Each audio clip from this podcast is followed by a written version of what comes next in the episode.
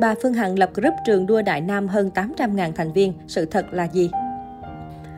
Thuộc lạc cảnh Đại Nam, trường đua Đại Nam được xây dựng sau cùng. Nó là công trình tâm huyết của bà Phương Hằng, nữ CEO đã dành nhiều sự quan tâm và đầu tư vào công trình này. Không chỉ vậy, không khó để netizen nhận ra trường đua Đại Nam còn trở thành nhận diện thương hiệu cho các kênh tương tác, livestream của bà chủ Đại Nam. Trước khi tạm khóa, fanpage và YouTube trường đua Đại Nam là hai kênh chính thu hút hàng trăm nghìn lượt theo dõi.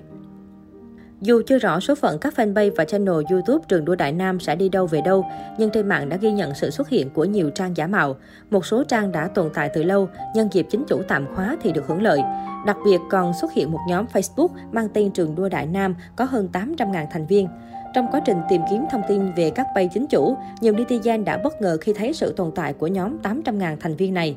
Tuy nhiên, khi ấn vào xem còn ngỡ ngàng hơn, hóa ra đây là một group giả mạo. Ngoài ảnh bìa và vài ảnh gần đây thì các bài đăng khác đều có nội dung không liên quan. Các thành viên cũng chủ yếu là người nước ngoài. Theo tìm hiểu, nhóm 800.000 thành viên này được thành lập từ năm 2015, mốc thời gian càng củng cố giả thuyết nhóm giả mạo. Admin là 4 nick người Việt Nam, còn lại các thành viên tới hơn 80% là người nước ngoài.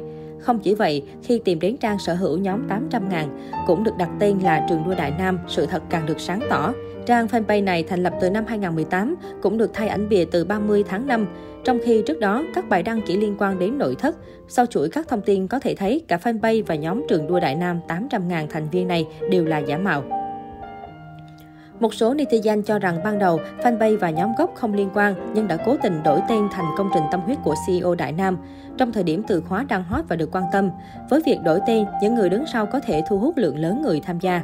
Giữa cơn bão thông tin, nhiều người sẽ không để ý kỹ mà cứ tham gia bừa. Còn về việc thành viên nhóm đạt 800 ngàn, rất có thể trước đây nhóm đã được những người đứng sau mua lại từ nước ngoài, từ trước. Phỏng đoán trên khớp với thực trạng nhóm. Nhìn chung dù thuyết âm mưu là gì thì đây vẫn là hành vi giả mạo đáng lên án, ảnh hưởng không nhỏ tới trường đua Đại Nam nói riêng và những người dùng Facebook nói chung. Không thể phủ nhận rằng trong suốt thời gian vừa qua, khu du lịch Đại Nam trở thành một chủ đề nhận được sự quan tâm của đông đảo cư dân mạng. Dự án trường đua Đại Nam là ý tưởng được nảy ra và triển khai thực hiện trong vòng chưa đầy 24 giờ. Cụ thể xuất phát từ mong muốn đầu tư vào phát triển thể thao bên cạnh du lịch của bà Nguyễn Phương Hằng, lại được sự đồng lòng của toàn thể công ty, nên ngay lập tức ông Huỳnh Uy Dũng, Chủ tịch Hội đồng Quản trị đã cho tiến hành dự án ngay lập tức. Kể từ khi chính thức hoạt động đến nay, trường đua này đã nhận được rất nhiều sự quan tâm. Không chỉ có trường đua, các phương tiện truyền thông của địa điểm này trên mạng xã hội như fanpage, kênh YouTube cũng nhận được rất nhiều lượt quan tâm, đồng thời cũng là nơi bà Nguyễn Phương Hằng thường sử dụng để livestream nói chuyện với người xem.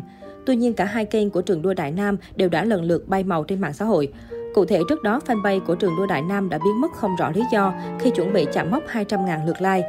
Tiếp đó, kênh YouTube của trường đua này cũng không còn tồn tại do chủ nhân là bà Nguyễn Phương Hằng đã quyết định đóng toàn bộ các kênh liên quan. Như vậy hiện tại, cả trên Facebook và YouTube đều không có kênh chính thức của trường đua Đại Nam. Tuy nhiên, khi thử tìm kiếm, có rất nhiều tài khoản giả mạo, lượt theo dõi dù còn kém xa con số của tài khoản real vào thời điểm trước lúc biến mất nhưng cũng là con số không hề nhỏ. Hiện nay vẫn còn có khá nhiều người nhầm lẫn cho rằng các tài khoản trên là của trường đua Đại Nam. Người dùng mạng xã hội hãy tìm hiểu thật kỹ và thật cẩn trọng khi tiếp nhận thông tin từ các tài khoản này.